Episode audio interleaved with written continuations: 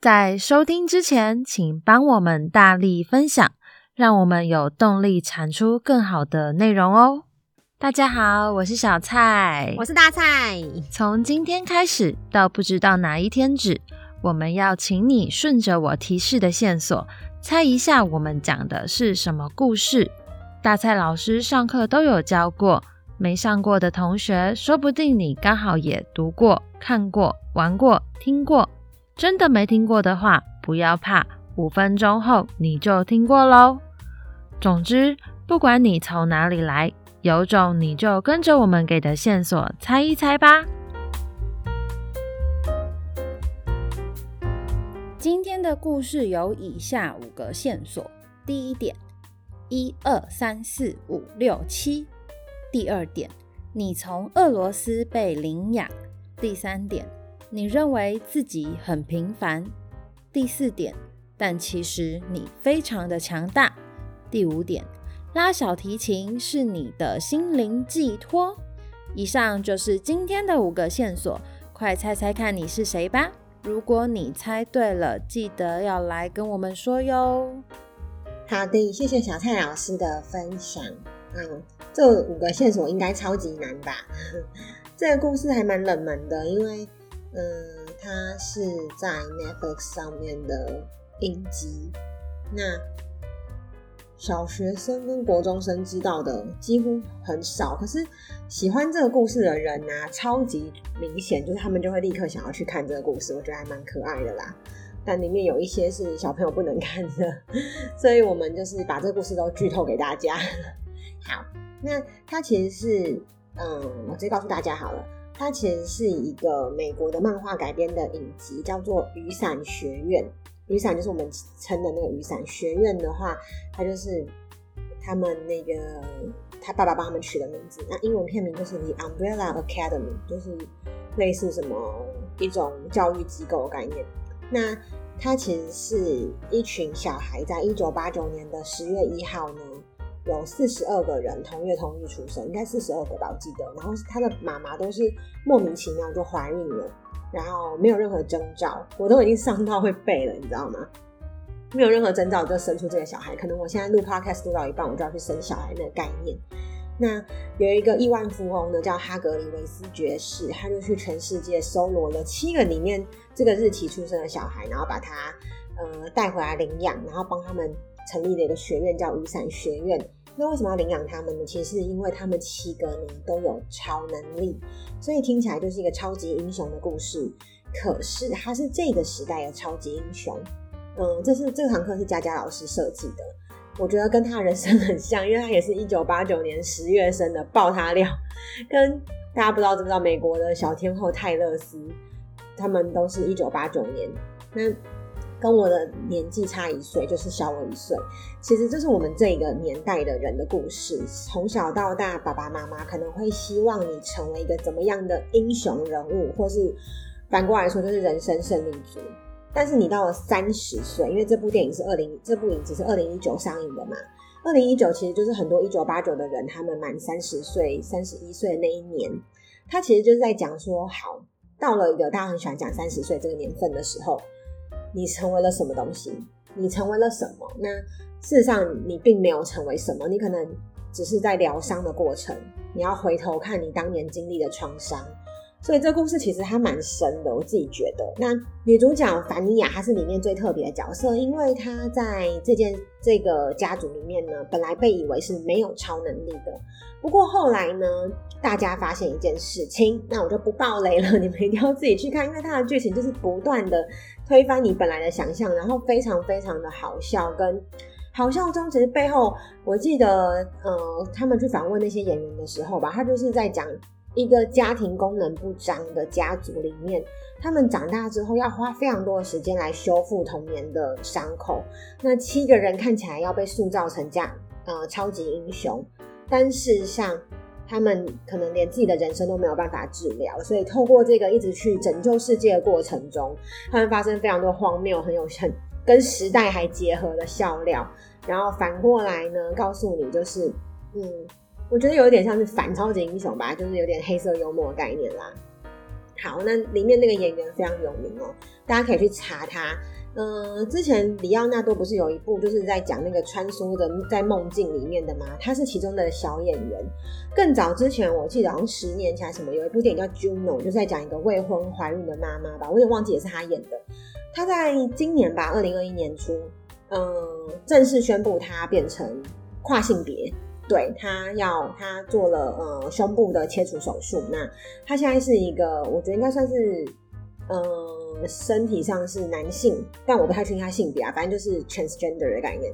这个方面我没有很了解，不过他也是透过演这部戏啊，一路走来在探索自己。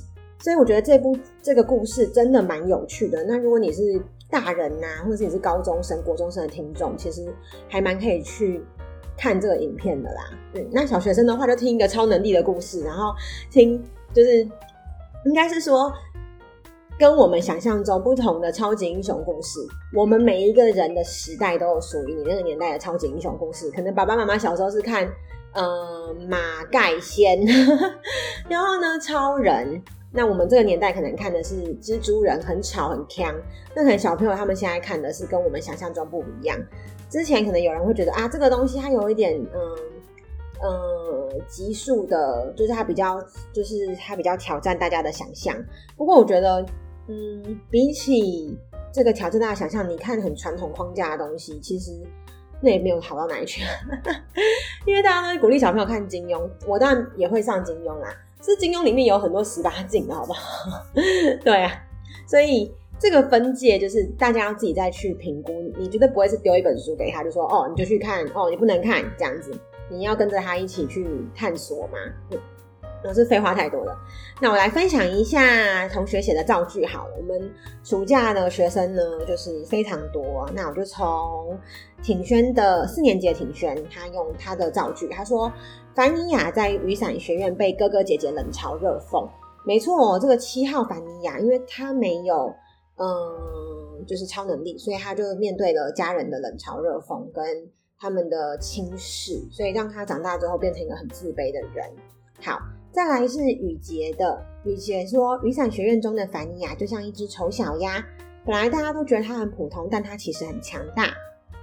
彩洁则是说，凡尼亚的人生像一棵树，其实是个大家都不会去刻意关心的人，但却是最有用的人。哇，这造得好好哦。再来是紫燕说，在雨伞学院中的女主角凡妮亚的人生像一颗随时随地会爆炸的炸弹，不知何时会爆炸。好。右权呢，他针对凡尼亚这个故事写了：如果我有超能力，如果我有超能力，我想要可以操控天气的能力；如果我有操控天气的超能力，我就可以操控乌云到水库的上方，让天气下雨，就不会有旱灾了。如果我有操控天气的超能力，我就可以操控落雷，指定落雷到中国的国家元首身上，不会伤害到其他无辜的人民。如果我有操控天气的超能力，我会让南极跟北极下大雪，减缓地球暖化，也可以让台湾下雪，就能看到平常看不到的雪景。我认为有超能力很好，但是如果太有名，可能会有很多人请我帮忙，会变得很忙，或是有些国家会请我做不好的事情，我会很难推辞。所以，如果我有超能力，我会让自己不要太出名，低调的过生活。哦，低调的过生活，这个会不会是现在有一些？嗯，突然间受到很大量关注的奥运选手，他们的心情啊，就是，对，我也不太确定啦，自己突然间瞎讲起来，但反正他他还考量的蛮面向蛮广的吼，一下子说还有超能力要干嘛干嘛，一下子又说，而且他要干嘛干嘛那个，我真的是笑到疯掉，然后一下子又说就是要那个要让那个要又不要有超能力，那好可爱喔。好，再来呢是五年级的怡珍写的《雨伞学院的主角凡妮亚的人生像攻击性很强的老虎一样无法控制》哦，这造的太好的，没错哦，就是他把老虎，他不只说像老虎，还是像攻击性很强的老虎，然后他没有说嗯管不住，他说无法控制，嗯，这造的很好。再来呢是青柱写的，如果我有超能力。好，他说我想要可以飞行的超能力，因为如果有超级飞行的超能力，我每天想去哪里就可以去哪里，非常方便，就像自由自在的小鸟一样。如果有飞行的能力，大家看到凭空飞起来的我，必定会感到很惊讶，就会有很多记者 采访我，成为电视名人，一炮而红，享受万众瞩目的光彩。不过，有飞行的超能力也有缺点，我可能会被警察抓去逮捕嫌犯，而且飞太高会被落雷打到，就会受伤。虽然有飞行的能力很棒，但我还是觉得过一般人的生活就好了。好，大家都好可爱哦。再来呢，是伟霆写的，五年级的伟霆。如果现在我可以拥有穿越时空的机器，我想要去挽救那些绝种的生物。天哪，好感人哦！首先，我想先到一九一四年救美丽又厉害的北美旅鸽，它的灭绝只是因为殖民者大量的猎杀。南加利福尼亚的猫湖是因为人们拿来练枪法和取乐。我发现多数的动物会灭绝，都是因为人类的私心。穿越时空的机器或许无法在现实生活中出现，但我相信只要大家努力研究，一定 OK 的。怎么这么可爱啊？好啦，以上就是今天的有种你来猜。不知道大家想要什么样的超能力呢？应该想要暑假无限延长的超能力吧？我也有点想，但是暑假好累哦。因为大家放假课好多，好啦，那希望呢大家都可以去听看看，或是大人可以啦，小朋友的话就在旁边，就是了解剧情，了解一下这个可爱的故事的背后，他们的核心思想是什么。那希望大家有一个美好的暑假，我们就下期见啦，拜拜！我们会定期更新，有种你来猜。大家猜到答案，也别忘了留言跟我们说哟。如果不想错过我们的节目，请上 Podcast 各大平台或 YouTube 搜寻“有种作文”，记得要订阅我们哦。我们下一集见，拜拜，拜拜。